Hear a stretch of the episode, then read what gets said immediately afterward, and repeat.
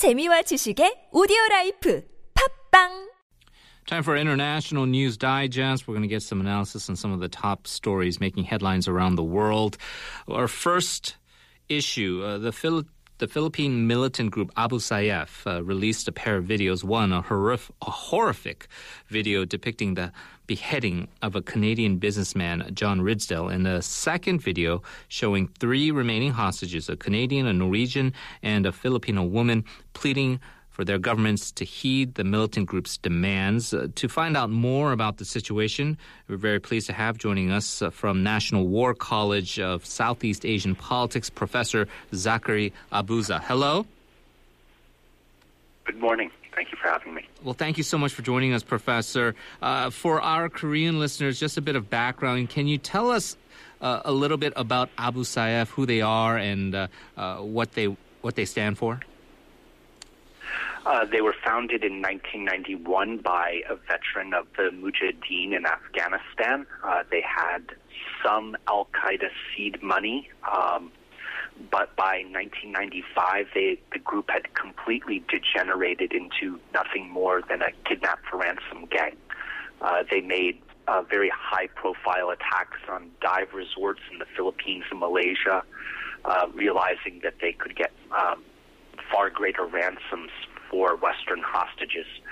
Um, by 2004, with the American intervention in the southern Philippines and a number of uh, Al Qaeda linked terrorists uh, fleeing from Indonesia, uh, the group uh, stopped kidnapping and started uh, engaging in terrorism again Mm-hmm. uh, until they were uh, pretty well defeated by 2007 and they went back to kidnapping.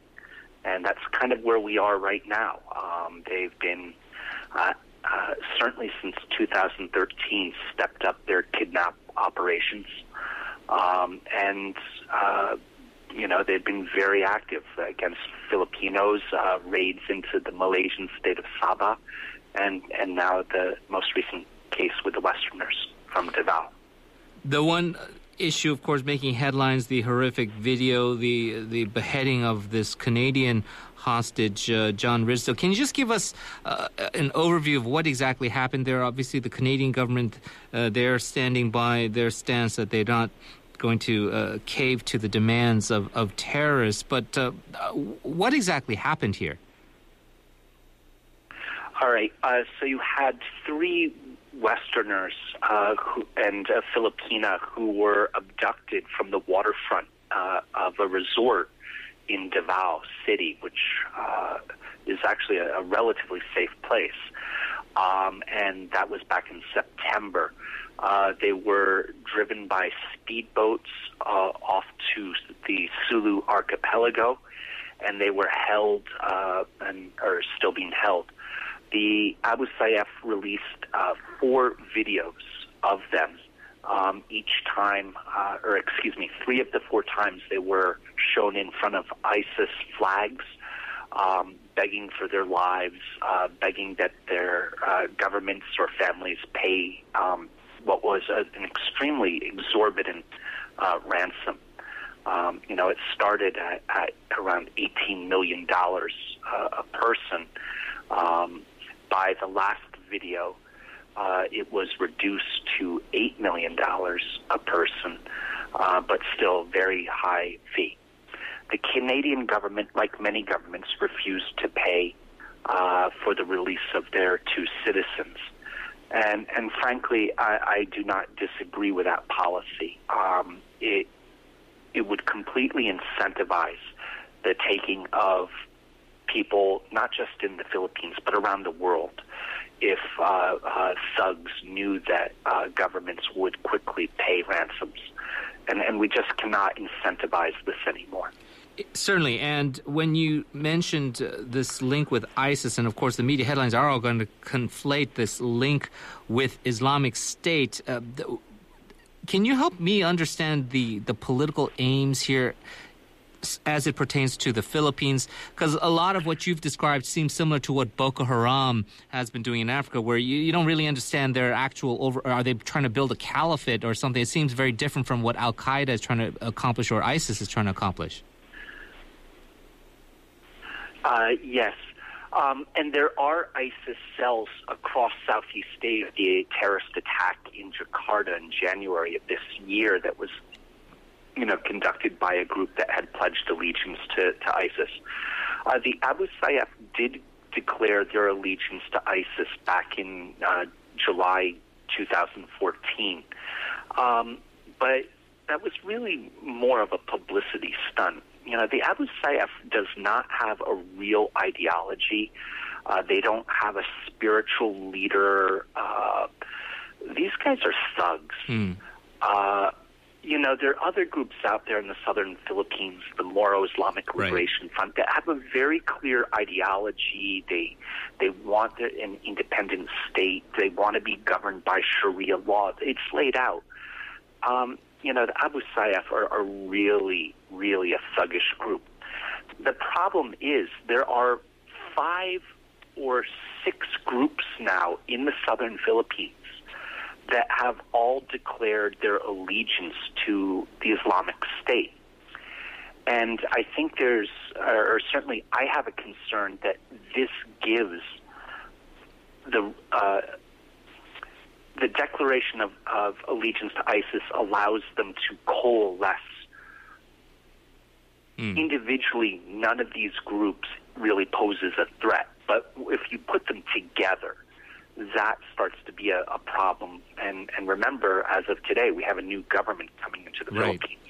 Now, uh, much has been made about the newly elected president of the Philippines and all these, I, I, would say, overly simplistic comparisons to, to a Donald Trump type of figure. But what are going to be this new government's challenges in, in trying to combat this? Well, the kidnapping has gotten worse. Um, clearly, since 2013, it, it's really exploded.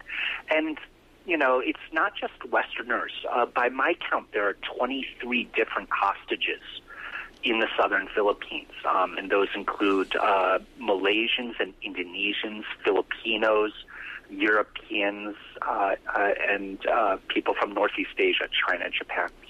Um, in the past, uh, the Abu Sayyaf have kidnapped Koreans before. Um, so this is a, a growing concern. Um, the government also has to deal with the fact that the peace process with the Moro Islamic Liberation Front has completely stalled out. Hmm. And and that's a very large organization. They, they probably have about 11,000 men under arms. While the new government may uh, pick up that peace process again, um, there are a lot of disaffected MILF members that are uh, uh, no longer in the chain of command and who are engaging in their own violence. Uh, recently, one group executed two uh, uh, Filipinos that they declared as spies in, in a very IS style uh, video beheading. Um, so there's clearly the sense that you have to be more violent in order to gain adherence and discredit your uh, rival groups. Yeah, it does seem like a very difficult situation indeed. Uh, we are going to have to leave it there, Professor. Thank you so much for joining us once again, and uh, always appreciate your time. Thank you. Thank you for having me. That was Professor Zachary Abuza from National War College. We're going to turn now to the controversy in the United States and the state of North Carolina. A uh, contentious bill has now pitted uh, not just progressives against conservatives, but uh, even the federal government uh, against the state government in North Carolina. Very pleased to have joining us from the University of North Carolina at Chapel Hill law professor Erika K. Wilson. Hello. Hello. Good morning. Well, good morning to you. Thank you very much for joining us in this uh, early morning hour for you. Uh, I think for our listeners, we do need some background uh, here in Korea. It is known as the bathroom law uh, that North Carolina passed, HB 2. Uh, what exactly is this? What does this law aim to do? Right. I mean, the most um, popular provisions are the bathroom provisions, but the, the law really does four things. Uh, with respect to the bathrooms, it requires people to use the restroom that corresponds with the gender that's listed, listed on their birth certificate.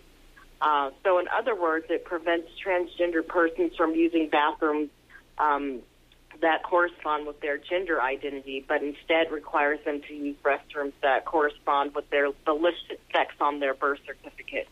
Um, so that's the first major um, thing that the law does, and probably the most uh, controversial and popular one.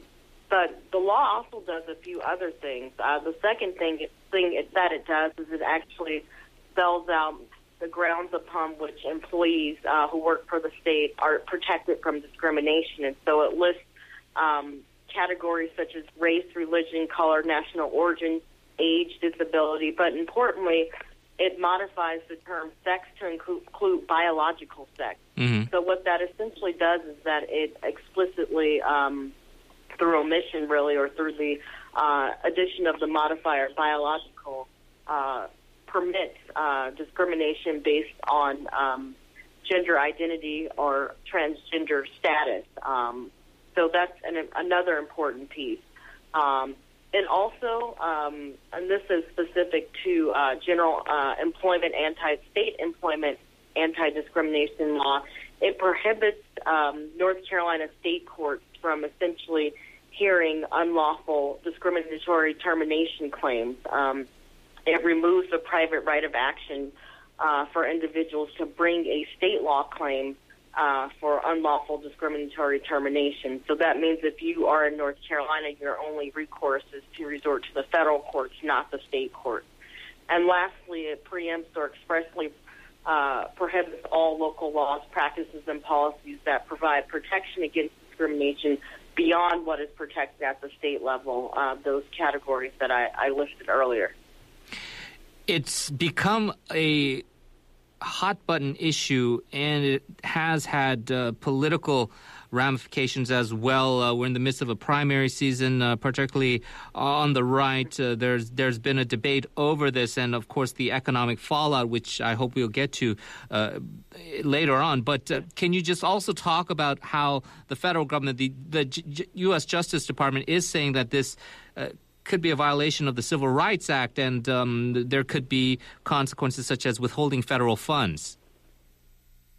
That's right. I mean, I think there are um, there have been the Department of Justice has obviously now um, countersued uh, the state of North Carolina uh, because the state of North Carolina. Um, Governor McCrory specifically has filed suit against the Department of Justice, alleging that their interpretation of um, Title VII to the 1964 Civil Rights Act uh, as radical and not in line with previous um, agency and court interpretations. Uh, so, what the Department of Justice has essentially said is that under Title VII of the 1964 Civil Rights Act, there's specific language in the text of the statute that says that it's unlawful to discriminate discriminate against persons on the basis of sex, or employ, employers can't discriminate against employees on the basis of sex.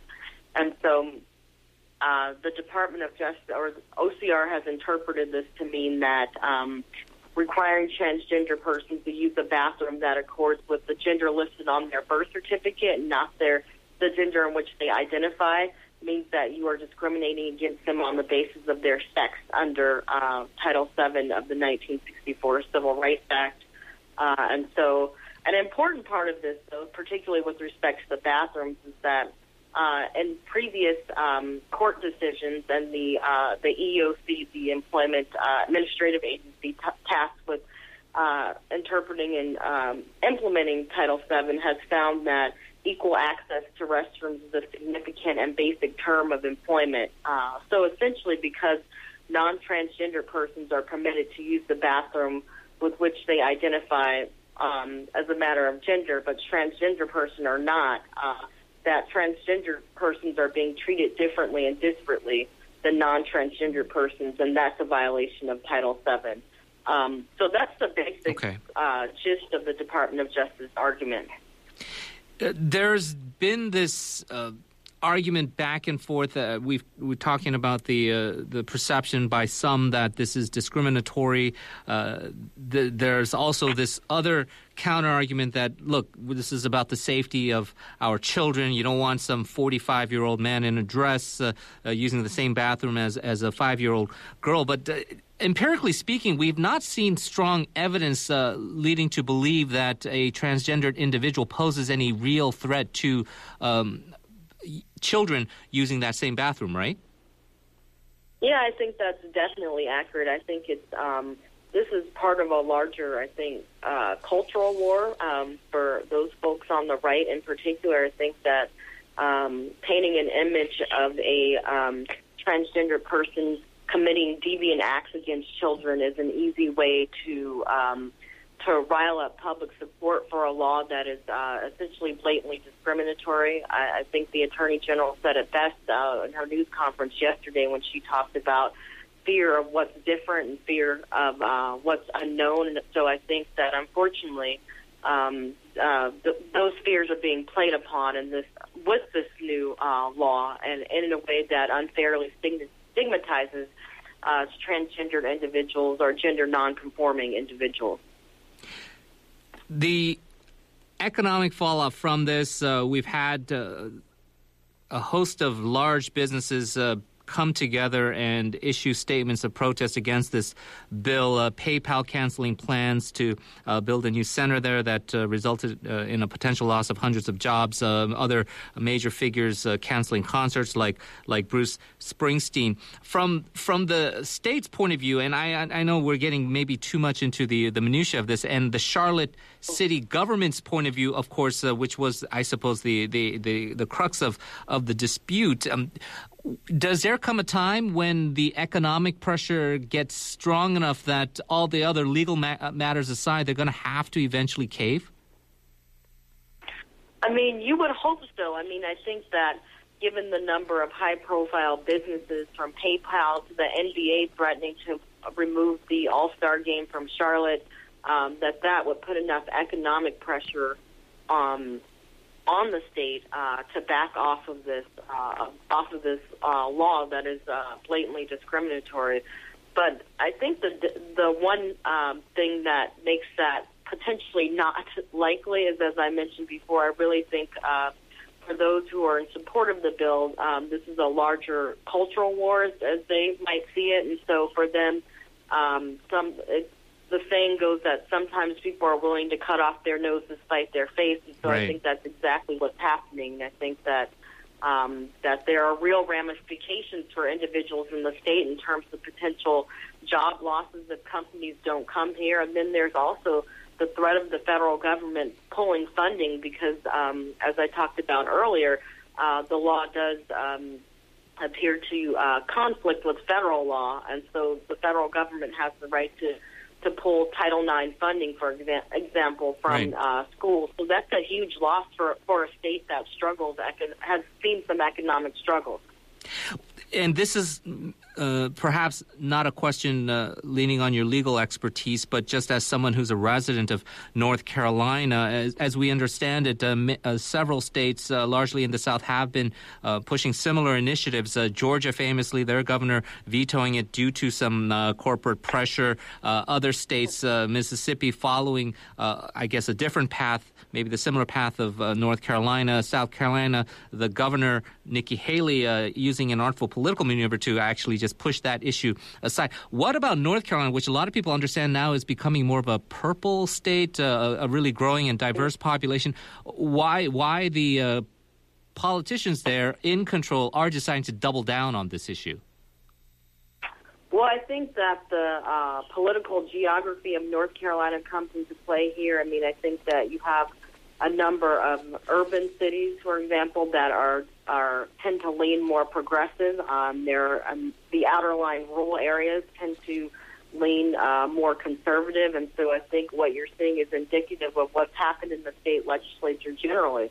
For those of us who live in North Carolina, this has been going on for some time now in terms of the um, the con- the uh, conservative um, movement influx into the state legislature, um, enacting uh, laws and policies that reflect uh, a conservative bent, and that uh, the again the political geography has a lot to do with that, with the uh, the representatives who would lean uh, towards more progressive policies being outnumbered, essentially. And um, again, I can't emphasize enough that I think that this is really part and parcel of a larger cult- cultural Sure. war for those uh, who support the law. And so I think North Carolina, unfortunately, is uh, leading the charge in, in, in the wrong direction. As you mentioned, even states like South Carolina um, have um, seen the light, so to speak, and, and, and not wanted to go down this route. Uh, so it is unfortunate uh, for North Carolina that we are trending in the wrong direction. Yeah, very interesting situation indeed. Uh, Professor Wilson, thank you so much for joining us. Really appreciate it again uh, for joining us at this early hour for you. Oh, no problem. Thank you for having me. That was Professor Erika K. Wilson from University of North Carolina at Chapel Hill.